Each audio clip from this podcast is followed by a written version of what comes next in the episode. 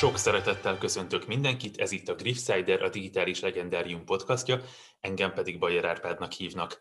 Nekünk mohács kell? Kell nekünk erről beszélni? Ebben a sorozatban három alkalmon keresztül történészekkel, kutatókkal beszélgetünk a Mohácsi csatáról. Mai napon a vendégem B. Szabó János, történész. Szervusz!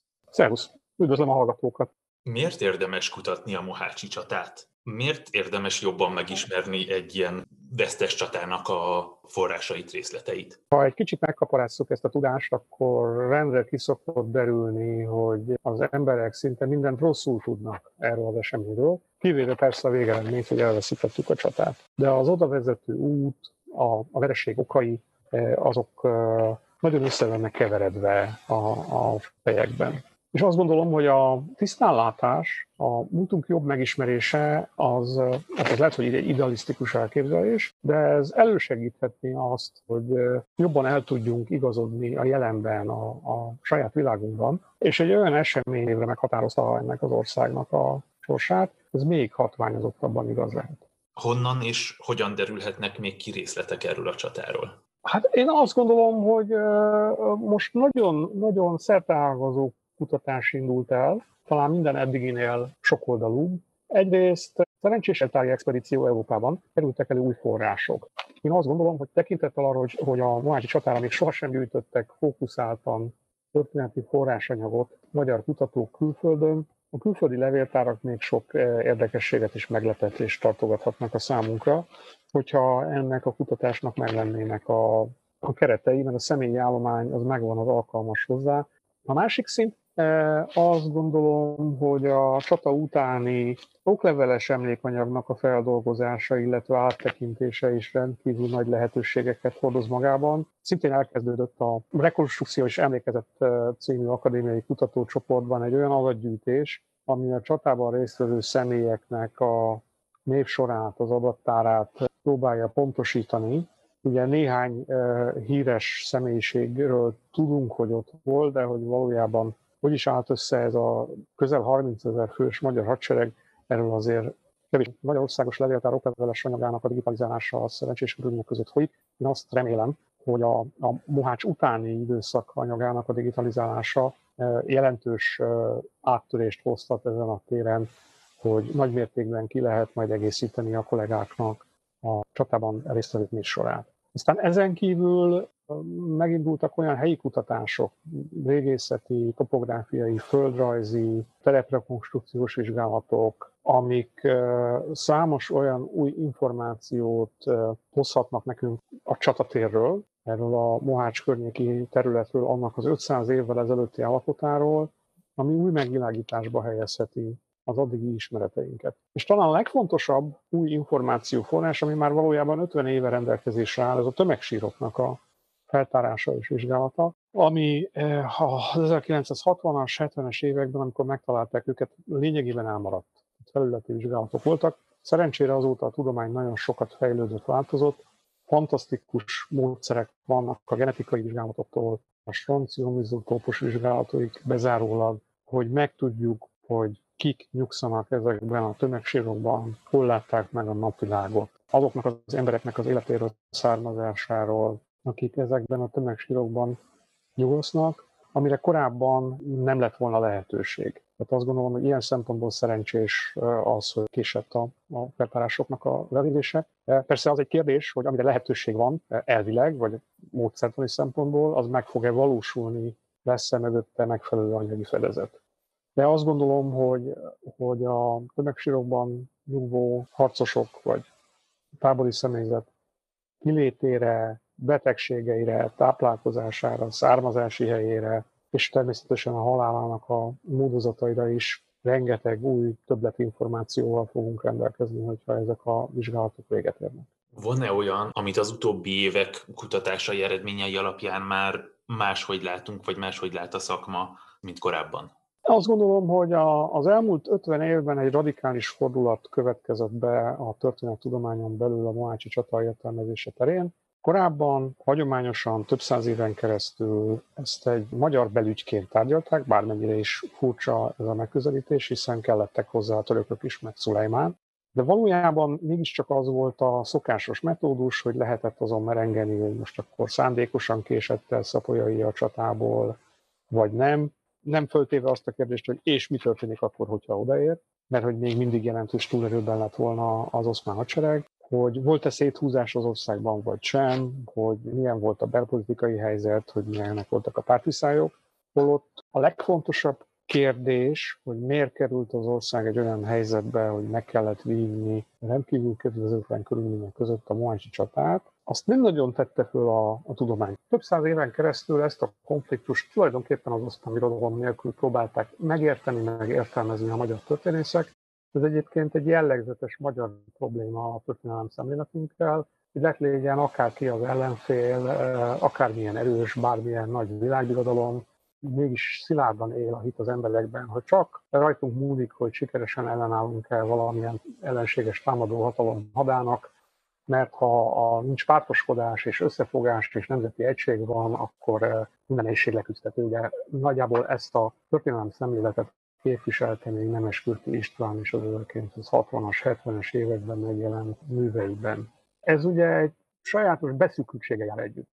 Tehát, hogy kizárjuk a világ többi részét a tudatunkból, befelé fordulunk, befelé koncentrálunk, nem mintha egyébként a belső viszonyok vizsgálatát megfelelő alapossággal elvégezték volna, mert erre is voltak megfelelő szentenciák minden esetben, hogy pártviszály volt, meg torzsalkodások. A valóság ennél sokkal bonyolultabb és árnyaltabb, és hát az egyik nagy változás az elmúlt évtizedekben az pont a Mohácsi csatát megelőző Jagelló korszaknak a kutatásában mutatkozott, amikor elkezdték egy újfajta szemszögből áttekinteni ennek a korszaknak a, az eseményeit, és nem arra használták a történeti adatokat, hogy a kortárs eh, politikai szövegekben maradt vádakat alátámasztják történeti adatokkal, hanem megpróbáltak egy, egy önálló eh, vizsgálódást végezni, aminek nem volt determináns, a, előre determinált a végeredménye, és hát a Jagelló korszakot ennek köszönhetően jelen pillanatban sokkal kedvező fényben látjuk, mint láttuk korábban. Azt gondolom, hogy ez egy óriási változás a korábbiakhoz képest, de nem igaz az, hogy ez egy pusztulásra ítélt ország volt, aminek így magától kellett volna összedőlni. És a török csak egyet szintet rajta. A török szomszédság és az állandósult török háborúk azok elszívták az ország életerejét, ez igaz, de belső adottságai, politikai struktúráját, az elitnek a viselkedését tekintve, ha ez az ország nem az oszmán birodalom szomszédságában kellett volna, hogy létezzen, hanem Európa egy másik tájékán, akkor köszönte volna szépen, e, vigan megérte volna az újkor, és ha az oszmán hadak nem jutnak el, akkor más hatalom alika tudott volna neki érdemben ártani. Erre nézve is csináltunk az akadémiai kutatócsoportban egy nagyszabású összehasonlító vizsgálatot, készült egy tanulmánykötet, ami az európai államoknak a katonai potenciáját, a népességét, az anyagi erőforrásait veszi számba. Ebből számos meghökkentő dolog derült ki. Ugye ez az a fajta tudás, ami szétporciózva ott van minden nemzeti történetírásban, a saját államalakulatukról, de nem szoktuk összerakni, nem szoktuk összenézni, nem szoktuk ilyen széles tablóvá rendezni, és most kiderült, hogy ennek mégiscsak megvan a maga haszna, mert sokkal reálisabban el lehet helyezni az európai keresztény országok között a magyar királyságot ebben az időszakban, méghozzá a középmezőnyben. Messze nem tartozik a leggyengébb, legjelentéktelenebb államalakulat közé, mint ahogy szerették beállítani korábban a történészeink. Valóban nem az első ligában focizik ebben az időszakban, de hát ott nincs is túlságosan sok szereplő. De igazán megdöbbentő volt ebben az összehasonlító vizsgálatban az az, hogy bevettük az oszmán birodalmat is, és kiderült, hogy az oszmánok olyan elsőprő erőfölényben voltak, nem csak hogy Magyarországgal szemben, de bármelyik európai hatalommal szemben, hogy nem lett volna kérdés a megfelelő geopolitikai konstelláció esetén, hogy a konfliktusban kihúzza a rövidebbet. Tehát még a legesélyesebb franciák esetében is előállt az a helyzet, mely az ötszörösére rúgtak a francia királyénak. Pedig ebben az időszakban a franciák voltak a leggazdagabbak Európában. Még egy dologra derült fény, ugye Magyarországon, hogyha egyáltalán szó esik a bankokról, hitelekről, akkor az, az általában egy negatív összefüggésben szokott szóba kerülni. Ugye ebben a, ennek az időszaknak a mumusai, a fúgerek, akik kiszipolyozzák az országot. Egy nagyon bonyolult kereskedelmi hálózatot építettek ki, és ebbe kapcsolták be Magyarországot az itteni üzletük révén. De ami Magyarországnak lehet, hogy nem volt egyértelműen jó, az összességében a keresztény Európának viszont biztosan jó volt, mert ha nem működött volna egy nagyon fejlett bankhálózat, bankrendszer már ekkor Európában, akkor lehetetlen lett volna előteremteni azokat az anyagi erőforrásokat, amivel az oszmán hódítás sikerült végül megállítani. Tehát ez is ebből a összehasonlító vizsgálatból derült ki. Például a Habsburgok, akiknek a saját természetes jövedelem forrásai eh, nem voltak még a franciákhoz sem mérhetőek, teljesen egyértelmű, hogy a bankrendszerre, a hitelezőiket támaszkodva tudták kibalanszírozni ezeket az irdatlan erőforrás különbségeket, amikkel a létezésük folyamán folyamatosan szembesülni kellett.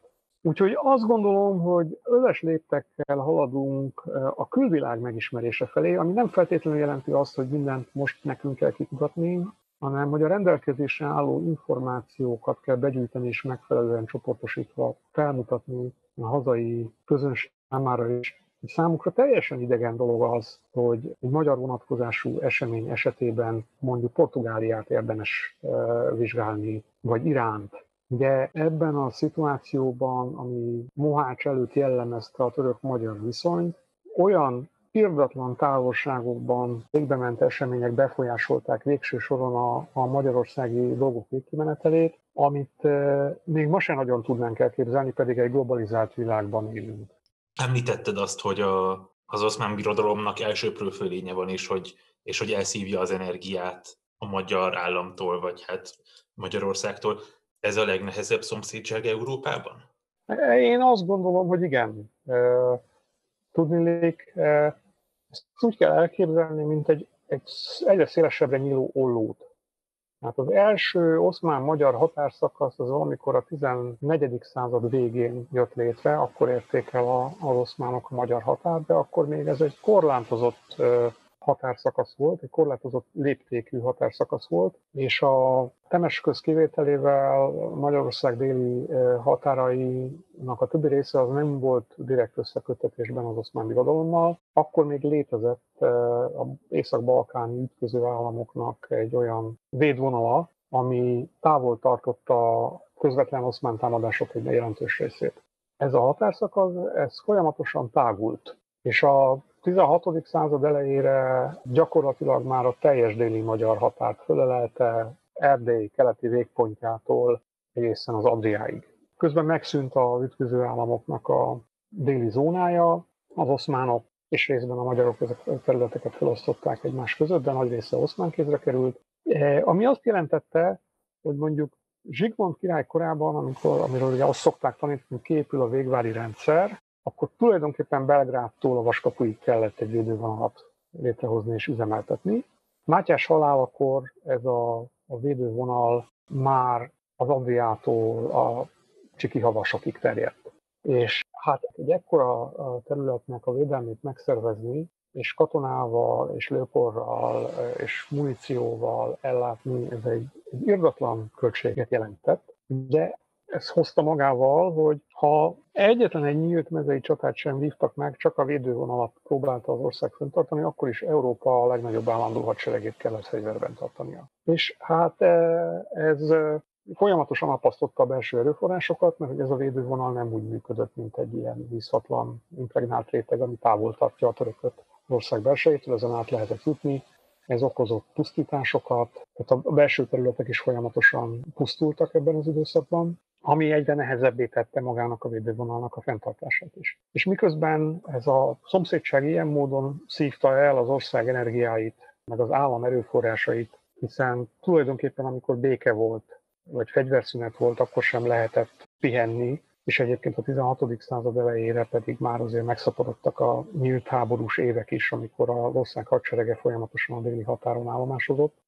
Közben a török erőforrások pedig folyamatosan növekedtek a hódításoknak köszönhetően, és alig tíz évvel a Mohácsi csata előtt az addig talán mondható, hogy egyensúlyi helyzet, ez gyökeresen megváltozott és teljesen fölborult az oszmánok javára. Mi volt a, az oszmán birodalomnak a, a titka? Mitől tudott ő ilyen hatalmasra nőni, hogy Európának ilyen jelentős ellenfele legyen? Az egyik titoknak nem nevezném, de az egyik kulcsmomentum az, hogy a hódításra szerveződött a birodalom. Az első pillanattól kezdve az volt a működésének alapja, hogy terjeszkedjen. De ez önmagában nem hozhatott volna ekkora erőfölényt az oszmánok számára, ha nem alakulnak rendkívül szerencsésen számukra a geostratégiai viszonyok. És nem az oszmán birodalom válik az egész iszlám világ vezető hatalmává a 16. század elején, tíz évvel Mohács előtt. Ez ugyanis egy olyan fokú erőforrás koncentrációt eredményezett, ami addig páratlan volt a világon. Tehát az anyagiakat azok már említettem, az új számítások szerint a szultán éves jövedelme, ha minden beszedett volna, az évi 10 millió aranyra rúgott volna. Ja, ehhez képest a franciák meg a Habsburgok alatt a két, millió, két éves két millió arany bevétel környékén mozogtak. Egyfelől, másfelől meg mondjuk Szulajmán idejében a világ második legnagyobb hadseregét volt képes fenntartani az a birodalom. A, az első helye az a Min Kínát illette. Azt hiszem, hogy ez elég sokat elárul arról, hogy mik voltak a, a valós erőviszonyok ebben az időszakban. A Mohácsi csatával nagyjából párhuzamosan, vagy néhány évtizeddel korábban indul a nagy földrajzi felfedezéseknek az időszaka Európában. Ez hogyan kapcsolódik, ha kapcsolódik egyáltalán az oszmán birodalomhoz, meg, meg a másik nagy téma, amit említettél, az, az európai bankrendszerhez. Itt párhuzamosan futó, egymástól többé-kevésbé független történetekről van szó, vagy van valamiféle kapcsolódás? Hát szoros kapcsolódási pontok vannak a, a különböző történetek között. Egyrészt ugye, mert a földrajzi felfedezések alatt mi egy ilyen globális világ megismerést szoktunk érteni, de hát ugye van annak egy spanyol, meg van egy portugál ága ebben az időszakban. A spanyolok többnyire mennek nyugatra, és nekik köszönhetjük Amerika felfedezését, eh, meg az ottani gyarmatosítást, aminek ugye nagyon nagy jelentősége lesz abban a bankrendszer mellett, hogy az amerikai nemesfémmel dúcolják alá a Habsburg birodalmat, és az amerikai nemesfém szállítmányok egy jelentős része az majd a Habsburgoknak az oszmán háborúit fogja finanszírozni. Tehát abban, hogy a, a Habsburg területek megmenekültek az oszmán hódítástól, abban ennek a gazdasági, anyagi háttere az részben az amerikai felfedezéseknek lesz köszönhető. A másik, az kevésbé ismert, kevésbé van talán szem előtt, ez a portugáloknak az Afrika megkerülésével indított expedíció sorozatuk, aminek a célja az volt, hogy eljussanak Indiába, és elhódítsák a keleti fűszerkereskedelmet a muszlim kereskedőktől. Most ennek, ennek a történetnek viszont teljesen szoros összefüggési pontjai vannak Magyarország sorsával, mert az köztudomású, hogy a portugálok a 15. század végére sikerrel jártak. Ez kevésbé köztudomású, hogy mik voltak ennek a következményei. Általában a az oszmánokra nézve próbálták meg kimutatni gazdaságtörténészek, hogy micsoda visszaesést eredményezett az ő gazdaságukban, de aztán kiderült, hogy valójában, bár a portugáloknak sikerült a 16. század elején néhány évtizedre megzavarni a keleti fűszerkereskedelmet, nagyjából Mohács idejére, vagy az azt követő időszakban kialakult egyfajta új status quo, és a fűszerkereskedelem köszönte szépen áramlott tovább a levantei kikötőkbe, onnan pedig velencei hajókon Európába, és ennek az oszmánok voltak a, legnagyobb haszonélvezői a, a vámszedés révén. Egy olyan hatalomnak, ami viszont az oszmánok előtt uralta ezeket a kikötőket, valóban nagyon komoly problémákat okozott a portugálok megjelenése, mert hogy a portugálok erőszakkal szétzilálták a, a szokásos muszlim kereskedelmi útvonalakat, sőt, a portugál uralkodónak keresztes háborús elgondolásai is voltak, egy ilyen kétértű hadműveletben valójában Mekka ellen készülődött, az iszlám szent városokat szerette volna a Vörös-tenger felől megtámadni, és ezeknek a városoknak a védelmezője az egyiptomi Mameluk szultán volt. Meg nem utolsó sorban a keleti fűszerkereskedelem haszonélvezője is az egyiptomi Mameluk szultán volt, aki akkor a szunita muszlim világ legelismertebb hatalmának számított, hosszú idő óta, hiszen az egyiptomi voltak, akik kiszorították a kereszteseket a Szentföldről még a 13. században. Tehát egy nagy presztízsű, nagy bevételekkel bíró, nagy múltú birodalom létezett itt Egyiptom központtal, amit alapjaiban rengetett meg a portugálok megjelenése és a kereskedelmi útvonalaknak a megtámadása és az addigi muszlim keleti kereskedelemnek a szétzilálása. Részben azért, mert elestek a bevételektől, részben meg azért, mert a muszlim világ tőlük várta a béke és a rend helyreállítását, azért Egyiptom kénytelen volt nagyon költséges tengeri expedíciókat indítani az indiai óceánra, Indiába, hogy gátat szabjon a portugálok klimasságának, és nem jártak sikerrel. Hát ezek az expedíciók költségesek voltak és kudarcosak voltak, és az egyiptomi uralkodónak a alkalmasságába, az iszlám védelmezőjeként betöltött szerepének a megvalósíthatóságába vetett hitet is alásták. Mindez hozzájárult ahhoz, hogy amikor aztán az oszmánok és Egyiptom mérte össze az erejét, akkor gyakorlatilag egyetlen év leforgása alatt összeomlott ez a birodalom, és az oszmánok bekebelezték szőröstül bőröstül. A katonai potenciájával, a kereskedelmi kapcsolataival, minden egyébben, és onnantól kezdve az oszmánok vitték tovább egyébként jóval nagyobb sikerrel a Mameluk Egyiptomnak a keleti politikáját, meg a portugálok elleni háborúját is. De mégiscsak azt kell mondjuk, hogy a portugálok sikerei, korai sikerei, megjelenésük Indiában, a fűszerkereskedelemre gyakorolt hatásuk, az, az oda vezetett, hogy a, az oszmán birodalom egyik legerősebb potenciális riválisát gyöngítették meg, és ennek köszönhető volt az, hogy ezeket a területeket az oszmánok szöröstől-bőröstől be tudták kebelezni tíz évvel Mohács előtt. És ez volt az a változás, ami olyan léptékben borította meg az addigi hatalmi egyensúlyt, ami innentől kezdve Magyarország számára esélytelenné tette a, a sikeres ellenállást legalábbis egyedül más európai hatalmak segítsége nélkül. Itt ezekben a játszmákban már India kerül szóba, Afrika kerül szóba, Amerika kerül szóba Mohács kapcsán. Itt már globálisá válik ténylegesen a politika, vagy ez egy új folyamat, ami itt elindul, vagy pedig ez, ez korábban is így volt, csak talán kevésbé volt látványos? Én azt gondolom, hogy azáltal, hogy az európai hatalmak katonai gazdasági jelenléte az egy valóságá válik a világ nagyon távoli pontjain, itt már eh, nem, nem is csak áttételes globális hatásokról beszélhetünk, hanem teljesen direkt összefüggés rendszerekről, tehát hogy ugyanannak a szövetségnek a tagjai harcolhatnak mondjuk 1552-ben Egernél, meg a Hormuzi szorosban. E, ez addig nem nagyon fordulhatott volna elő, tehát kevés olyan világbirodalom volt, talán a nagy mongol birodalmat kivéve, ami képes lett volna ilyen fokú e, erő alkalmazásra a világ legtávolabbi pontjain is. Tehát, tehát azt gondolom, hogy itt van egy, egy óriási váltás a világtörténelemben, legalábbis ami Európa sorsát illeti, az európai hatalmaknak az addigi lokális ügyei azok ki tudnak terjedni több kontinensre, és valóban Indiától, vagy aztán később Japántól Brazília partjaiig szétterítik a konfliktusokat, a torzsalkodásokat, a kereskedelmi rivalizálást, mindenfélét. Tehát innentől kezdve szinte minden háború világháború vá tud szélesedni, még akkor is, hogyha természetesen a főhadszintéren még sokáig Európa marad.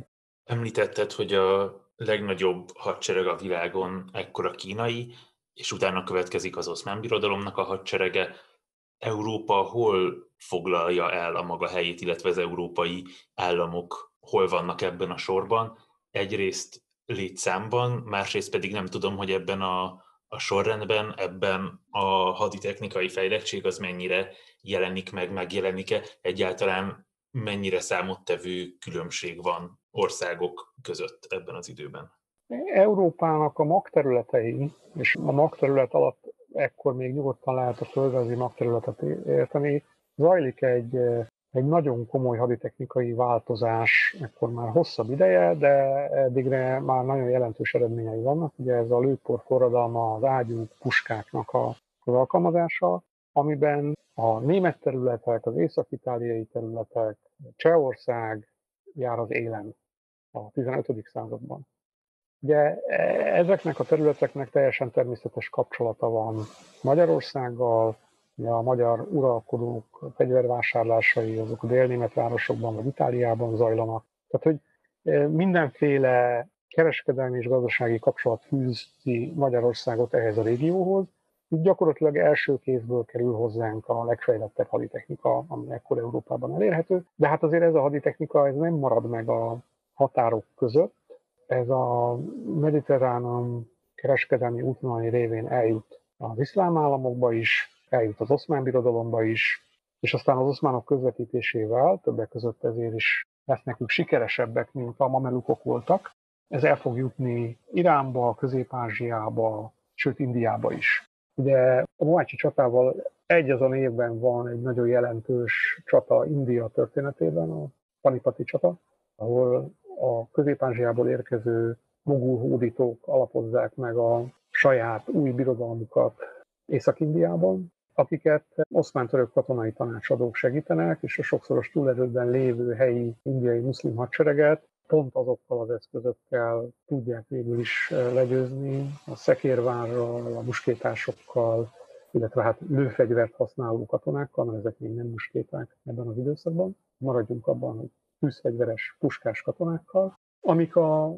törökök, az oszmán törökök sikereit is elősegítik, mind a Mameluk Egyiptommal szemben, mind pedig akár a Magyar Királyság hadseregével szemben. E, csak amíg a, az oszmán török hadsereg egy nagyon komoly haditechnikai fölényben van keleti ellenfeleihez képest, az európai szomszédságnak és kapcsolatoknak köszönhetően, de magyar viszonylatban ez a fölény már nem áll fönn, mert a magyaroknak haditechnikai szempontból ugyanolyan jó vagy éppenséggel jobb felszerelése van, mint az oszmán törököknek. A probléma eh, innentől kezdve ebben a viszonylatban az sokkal inkább az erőforrások és a létszámok körül ragadható meg. Az oszmán birodalom, hála annak a keleti birodalmi örökségnek, ami több évezredes államszervezési modell ekkor már a közel-keleten, egy olyan fejlett logisztikai rendszerrel és mozgósítási rendszerrel rendelkezik, amihez fogható nincs a keresztény Európában. Ennek köszönhetően az oszmánok ha nem is könnyűszerrel, de támadó hadjárata előre eltervezett irányokba képesek 60-80 ezeres hadseregeket fölvonultatni. Ehhez fogható erő nem tud táborba szállni a korabeli keresztény Európában, nincs meg ennek sem az anyagi fedezete, sem, sem főképp a logisztikai háttere. Európa egészen sokáig, nagyjából a 17. század végéig amikor egyébként ugye sikerül is kiszorítani a törököket Magyarországról, nem képes 60-70 ezeres seregeket táborba szállítani. A, a limit az, az 30 ezer fő körül van. De ebben az időszakban Európában a táborba szálló hadseregek mérete nem tudja meghaladni a 30 ezer főt, Ennél több katonát egyszerre egy helyen nem tudnak etetni, itatni, és ha zsoldos hadseregről van szó, akkor fizetni sem nagyon. Tehát előáll az a helyzet, hogy akár mekkora hadi potenciállal is rendelkezik egy európai állam, mondjuk Franciaország, aminek igen nagy a népessége, és a népessége jelentős része katonaköteles, hadra.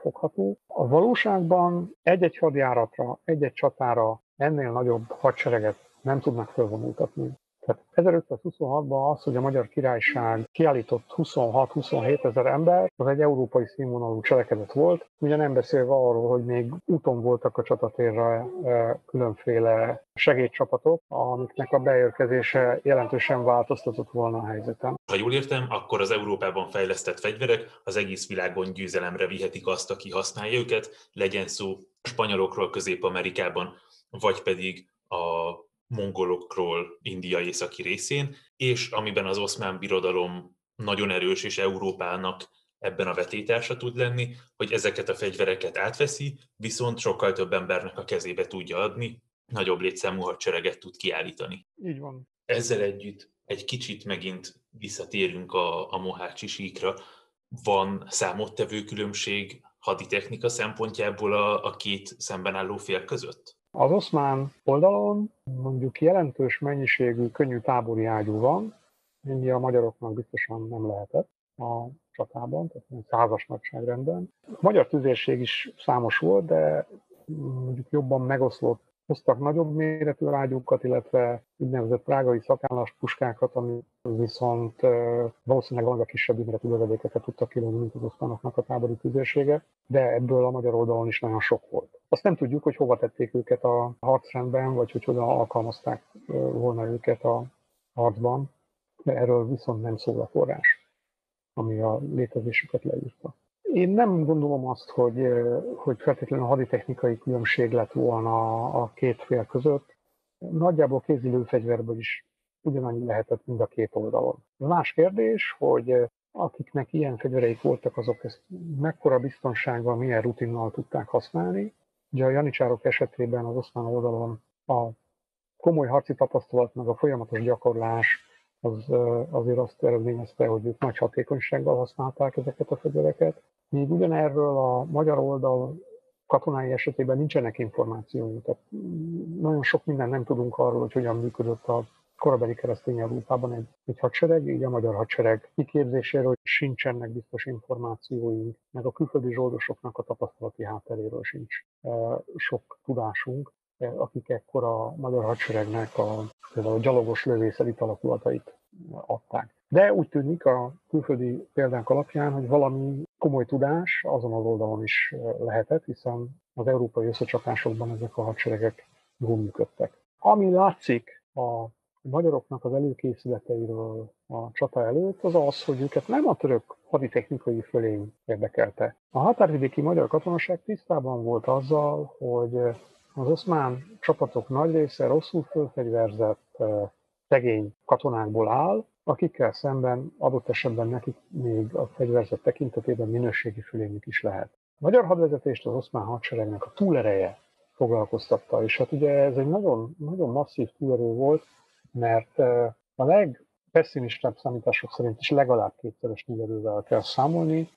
Nem vagyunk teljesen tisztában a az oszmán hadsereg létszámával. Ugye a különböző beszélések és számítások azok úgy 60 és 80 ezer között szórnak, ezért látszik, hogy 60 ezer fő esetében biztos kétszeres túlerőről beszélhetünk, 80 ezer fő esetében pedig ez már akár majdnem háromszoros is lenne a Moácsi csata esetében. Ugye fontos azt kiemelni, hogy a Moácsi csata ennek köszönhetően a 16. század egyik legnagyobb című összecsapása volt Európában. Tehát ennyi katona, mint itt, nagyon ritkán találkozott európai harcmezőn, a korban az európai hadseregeknek a létszáma az ilyen 3, 5, maximum 10 ezer fő számlált. Tehát a korban az európai hadseregek létszáma 3-5 ezer fő, vagy maximum 10 ezer fő volt. Ennél nagyobb hadsereg ritkán jött össze, csak valami nagyon fontos alkalomból. Úgyhogy ez egy, ez egy gigászi összecsapás volt ebben az időszakban. A magyar oldalon van még nyoma lovagoknak, lovakkornak, vagy eddigre ez már teljesen eltűnt? Hát valójában ez egy megtévesztő dolog, mert a nehéz lovasság az sosem tűnik el. Ez a 19. század második feléig létezik, és sok tekintetben dominálja is az európai csatatereket, de az a fajta teljes vértezettel bíró lópáncéllal felszerelt lovagi nehéz lovasság, amit mondjuk a fantasy filmekből, vagy a történelminek átadott kalandfilmekből ismerünk, az ebben az időszakban még nagyon is létezett, és hát a magyar királyság elit alakulatait jelentette ebben az időszakban. E, ez volt az egyetlen olyan csapat nem, aminek az oszmánoknál nem volt meg az ellenszere. Az oszmánoknál is volt nehézlovasság, de nagyon kis létszámú, néhány százfős nehézlovasságuk volt a szutáni kíséreten belül, és a nyugat-európai típusú nehézlovas rohamoknak az oszmán lovasság esetében nem nagyon ismerték az ellenszerét, tehát a futáson kívül, hogy el kell szaladni előtt, más lehetőséget nem nagyon tudtak mérlegelni. Ezért volt nagy jelentősége például a megerődített állásoknak, amiben az oszmán hadsereg a dalogságát pakolta a hadrenden belül, mert ugye azon a nehéz nem tudott olyan módon áttörni, ahogy a oszmán lovas alakulatokon. De már a magyar hadsereg esetében sem ez a fajta nehéz lovasság tette ki, még a lovasságnak a nagy részét sem. Ez egy rettentően drága e, mulatság volt, ugye olyanok, mint manapság a leopárd tankok, minket most vásárolt Magyarország, hogy e, hát rendkívül nagyot lehet velük ütni, de nem telik sokra. Sokat beszélünk arról, hogy milyen eszközök, fegyverek voltak itt a katonák kezében, de mi volt a fejében elsősorban a parancsnokoknak, vagy hogyha azt nézzük, hogy hadvezetés terén milyen tapasztalat és tudás volt a két oldalon, akkor mit tettünk a mérlegnek a két serpenyőjébe? Hát az oszmán oldalon ott volt egy fiatal szultán, aki ilyen nagyléptékű háborút és eh, nyílt mezei csatát még nem vívott meg, ott volt egy katonai szempontból teljesen tapasztalatlan a nagyvezér, a szultán kegyence, és mögöttük ott volt az a hadvezéri gárda, aki viszont már a szultán apjának a háborúit is végigharcolt, és vérprofi volt, és rengeteg tapasztalattal rendelkezett, és ki tudták e, küszöbölni a fővezéreletnek a gyöngeségeit, meg a hiányosságait. Tulajdonképpen a Mohácsi csatának a lefolyása az egy ilyen fajta működésnek a tükörképe. Ugye az oszmán oldalról annyit tudunk, hogy elhatározzák, hogy aznap csata lesz, az már hadsereg előhadát ez a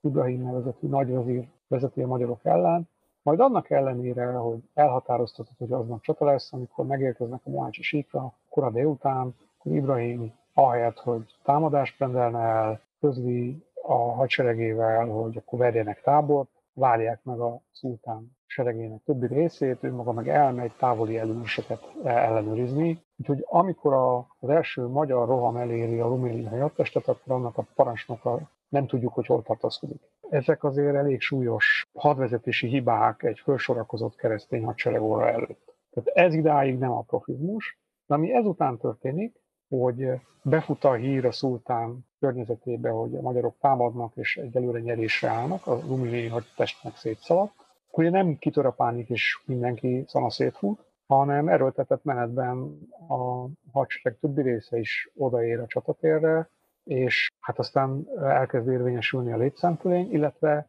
azoknak a csapatoknak a vérprofi portyázó parancsnoka, akiket Ibrahim nagyvezér egy olyan lesállásba küldött, ahol csak nekik másnak kellene majd megtámadni a menekülő magyarokat, ezek öntevékenyen beavatkoznak a harcba, és hát egyrészt kirabolják a magyar tábort, aminek a ugye, török oldalon nyilván komoly haszonszerzési lehetőséget rejt magában, de magyar oldalon megrettentően demoralizálólag hat a magyar hadseregre, aztán pedig hátba támadják a magyar hadseregnek a jobb szárnyát. És lehet, hogy ezek a portyázók nem számítanak oszmán viszonyban elitalakulatnak, de hát egy ilyen jellegű átkaroló manőver az meg tudja pecsételni a legtöbb harcoló alakulat sorsát, tehát valószínűleg a magyar jobbszány pusztulásában ennek a háttámadásnak elég jelentős szerepe lehetett. Úgyhogy azt gondolom, hogy a másik oldalon meg ugye komoly hadvezérhiányjal küzd a magyar fél.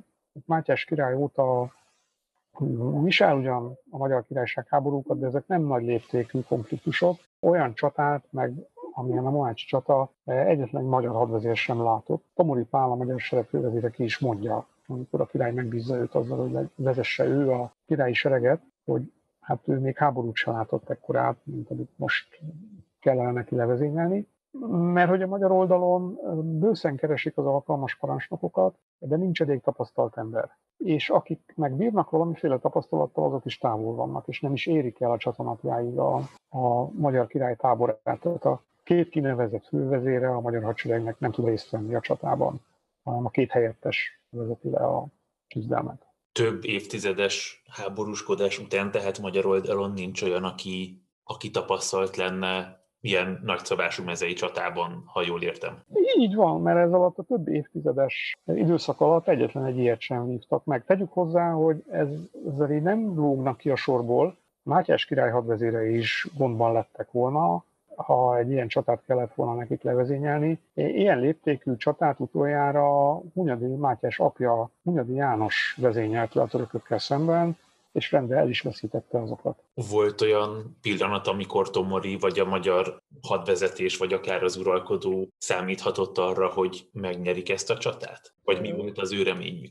Én nem nagyon hiszem, hogy túlságosan optimisták lettek volna, tehát egy biztos remény alig, ha kínálkozott a számukra. Hát voltak lehetőségek, és ezeket a lehetőségeket próbálták meg kihasználni, bízva abba, hogy talán majd jól alakulnak a dolgok. Ugye az egyik ilyen lehetőség az volt, hogy az oszmán hadsereg olyan nagy volt, hogy nem tudott egyszerre fölvonulni csatarembe állni, hanem csak részenként, és hát ezt próbálták meg aztán kihasználni Tomoriék, hogy megpróbálták részenként megverni a felvonuló oszmánokat, ami nem volt egy rossz ötlet, csak hát miután az oszmánok meg eldöntötték, hogy aznap ők csatát szeretnének, nem volt akkor a távolság és időbeli különbség a felvonuló hadtestek között, mint egyébként a felvonulási időszakban, és sokkal hamarabb beértek az oszmán erősítések, mint ahogy azt Tomoriék remélték. Most innentől kezdve pedig a nagy számok törvénye döntötte a dolgokat, egyre reménytelenebb küzdelmet tudtak csak folytatni a magyarok a kibontakozó oszmán hadsereggel. Onnantól kezdve, hogy elkezdett érvényesülni az oszmán létszámfölény, onnantól lehetett volna jobban csinálni, vagy ott már csak a fejvesztett menekülés maradt így is, úgy is? Hát én nem nagyon tudom magam a, a korabeli magyar hadvezérek helyébe képzelni magam, mert e, mire az oszmán hadsereg fölvonult teljes egészében, addigra már gyakorlatilag minden magyar csapattest és e, parancsnok hadszérintkezésben állt az oszmánokkal, onnan pedig nem olyan egyszerű kiszállni. Tulajdonképpen az, hogy a magyar visszavonulásból, menekülésből nem lett nagyobb katasztrófa, az részben annak köszönhető, hogy a, az oszmánok nem hitték el hogy tényleg megverték a magyarokat, és nincsenek további tartalékaik, és valójában a szultán egész éjszaka egy újabb magyar támadásra számított, Ugye ez kevéssé ismert, hogy a győztes csata után a török hadsereg nem vert tábort, hiszen ugye az sodorta őket bajba a csata napján délután, hogy elkezdtek tábort verni a magyarok orra előtt, és ebből majdnem egy oszmán vereség lett. Tehát a győzelem után annyira nem voltak biztosak a dolgukban, hogy a szultán óvatosságból az egész hadsereget a szakadó esőben talpon marasztalta. Tehát a katonák a lovuk hátán aludtak a gyalogosok meg szerintem a sárban. És hát ez volt az, ami aztán lehetőséget hagyott a magyar hadseregnek, hogy megtudamutás után tulajdonképpen jelentős részben szerencsésen el tudjon menekülni. Ugyanez a, a helyzet a délután folyamán, amikor az oszmán hadsereg folyamatos harcérintkezésben volt a magyar alakulatokkal, ez, ez nem kínálkozott volna a magyarok számára. És a harcolva visszavonulásnak pedig hát nagyon komoly terepakadályai voltak. Tehát így is úgy tűnik, hogy a menekülők összetorultak a Budára vezető út egyik pontján, a Cselepatak hídjánál, ahol nem nagyon kínálkozott nekik más lehetőség az átjutásra, mint egy keskeny híd. Na most képzelje el ugyanezt a harci körülmények között, amikor a török csapatok jövője veszik körbe a katonaságot, tehát az egy, az egy katasztrófa lett volna, sokkal több vízbe fulladt áldozattal, meg meg, meg lehet, hogy egy összeomlott híddal. És ez az a híd, aminek a környékén második Lajos is meghal. Hogy kell az ő halálát elképzelni, vagy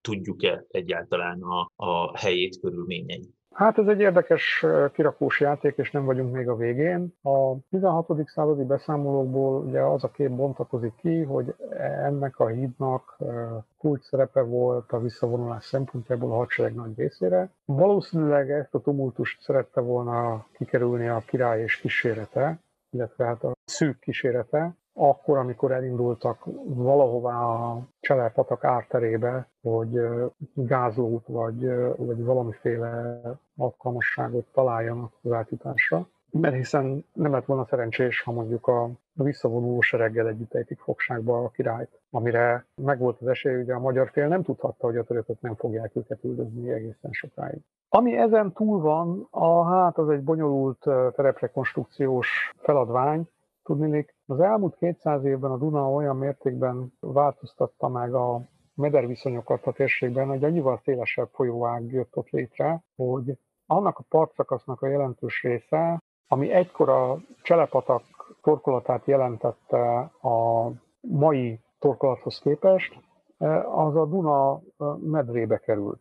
Tehát a partot elmosta a Duna, és ott most a Duna folyik, ahol 500 évvel ezelőtt a csele beletorkolott a, a Dunába, úgyhogy az, hogy pontosan a, a király merre próbálkozhatott, erre lehetnek tipjeink, fölmerül egy malomnak a jelentősége a király halálának helyszíne szempontjából, és tudunk is olyan malomról, ami ebbe az elpusztult, elmosott partszakaszra esne a Cselepatak partján. De ugye még itt is fölmerül a kérdés, hogy Vajon az a malom, ami még a 19. században is megvolt, az megvolt-e már mondjuk 1526-ban, és akkor ezzel a malommal lehet-e azonosítani a király halálának helyszínét? Szóval itt még nagyon sok a nyitott kérdés. De én azt gondolom, hogy ha egy pontra nem is tudunk rábökni a király halálának helyszíneként, azért egy területet, tehát egy körülhatárolt területet valószínűleg meg lehet jelölni, hogy ez a baleset az ott történhetett. Zárásként, itt a csata végére érve, azt szeretném még megkérdezni, hogy Mohácsnak van-e olyan jelentősége, ami értelmezhető abban a keretben, amit a beszélgetés első felében felvázoltál ebben a, a globális keretben, ahol Európa az egy szereplő, vagy hát sok más szereplő van az európai szereplőkön kívül vagy ez inkább regionális jelentőségű, vagy országos jelentőségű csata volt? Én azt gondolom, hogy ez, ez, ez minden szinten nagy jelentőséggel bíró esemény, de hát Magyarország sorsa szempontjából azért az elég közismert, hogy, hogy hol vezet de már a közép-európai térség szempontjából is nagy jelentősége van, hiszen meghal második Lajos Magyarország és Csehország királya. És ezeknek az országoknak a trónjára új uralkodót kell választani, és ezúttal már nem a jagellók kerülnek ezekre a trónokra, mint korábban, hanem Habsburg Ferdinánd Ausztria főhercege. És ezzel tulajdonképpen meg is alapozódik az a fajta közép-európai Dunai Habsburg monarchia, ami ugye 1918-ig meghatározza mind a térség, mind pedig Európa egészének a politikai arculatát. Ez Mohács nélkül nem jöhetett volna létre. A Habsburgoknak a hatalmi súlypontja 1526 előtt teljesen egyértelműen messze Nyugat-Európában van. És Ausztria az a szegény keleti tartomány, örökös tartomány, meg a Habsburg családi örökség, mindig az, de nem lehet összehasonlítani akár a Burgund területekkel, akár a spanyol koronának az országaival, akár az itáliai tartományokkal, a népesség, a gazdasági potenciál szempontjából. Így, hogyha ezt nem sikerül kibővíteni Csehországgal és Magyarországgal, akkor alig ha tudott volna egy ilyen Habsburg vezetésű hatalmi koncentráció gyökeret verni Közép-Európában. Úgyhogy azt gondolom, hogy ennek bizony mindenféle szinten nagy jelentősége van. Az oszmánok számára is nagy jelentősége volt. Tulajdonképpen azt hiszem, hogy egyfajta, és az újabb kutatások teljesen egyetemben ebben az irányba mutatnak, egyfajta hamis biztonsági érzetbe ringatta őket. És csak évtizedekkel később vált világossá, hogy itt egy olyan páratlan világtörténelmi jelentőség szempontjából is páratlan konstelláció segítette őket, ami aztán elmúlt. De onnantól kezdve, hogy a hazuroknak sikerült gyökeret venni a térségben, és a nyugat-európai erőforrásaikat is átcsoportosítani részben ide, ebből egy olyan fal emelkedett az oszmán hódítás előtt, amit aztán soha nem voltak képesek többé áttörni. Ennek persze Magyarország a szenvedő alanyává vált, de mégiscsak világtörténelmi jelentősége van az ezt, ezt követő eseményeknek. Köszönöm szépen a válaszokat Bészabó Jánosnak, és kedves hallgató, neked is köszönöm szépen, hogy végighallgattad ezt a beszélgetést. A Griffsider-t megtalálod egyrészt a YouTube-on, másrészt pedig a nagy podcast megosztókon, Spotify-on, iTunes-on. Ha tetszett, akkor oszd meg, értékeld, hogy minél több emberhez eljusson ezeknek a beszélgetéseknek a híre, és Bészabó János, neked meg még egyszer köszönöm szépen a beszélgetést. Én köszönöm szépen a felkérést és a figyelmet.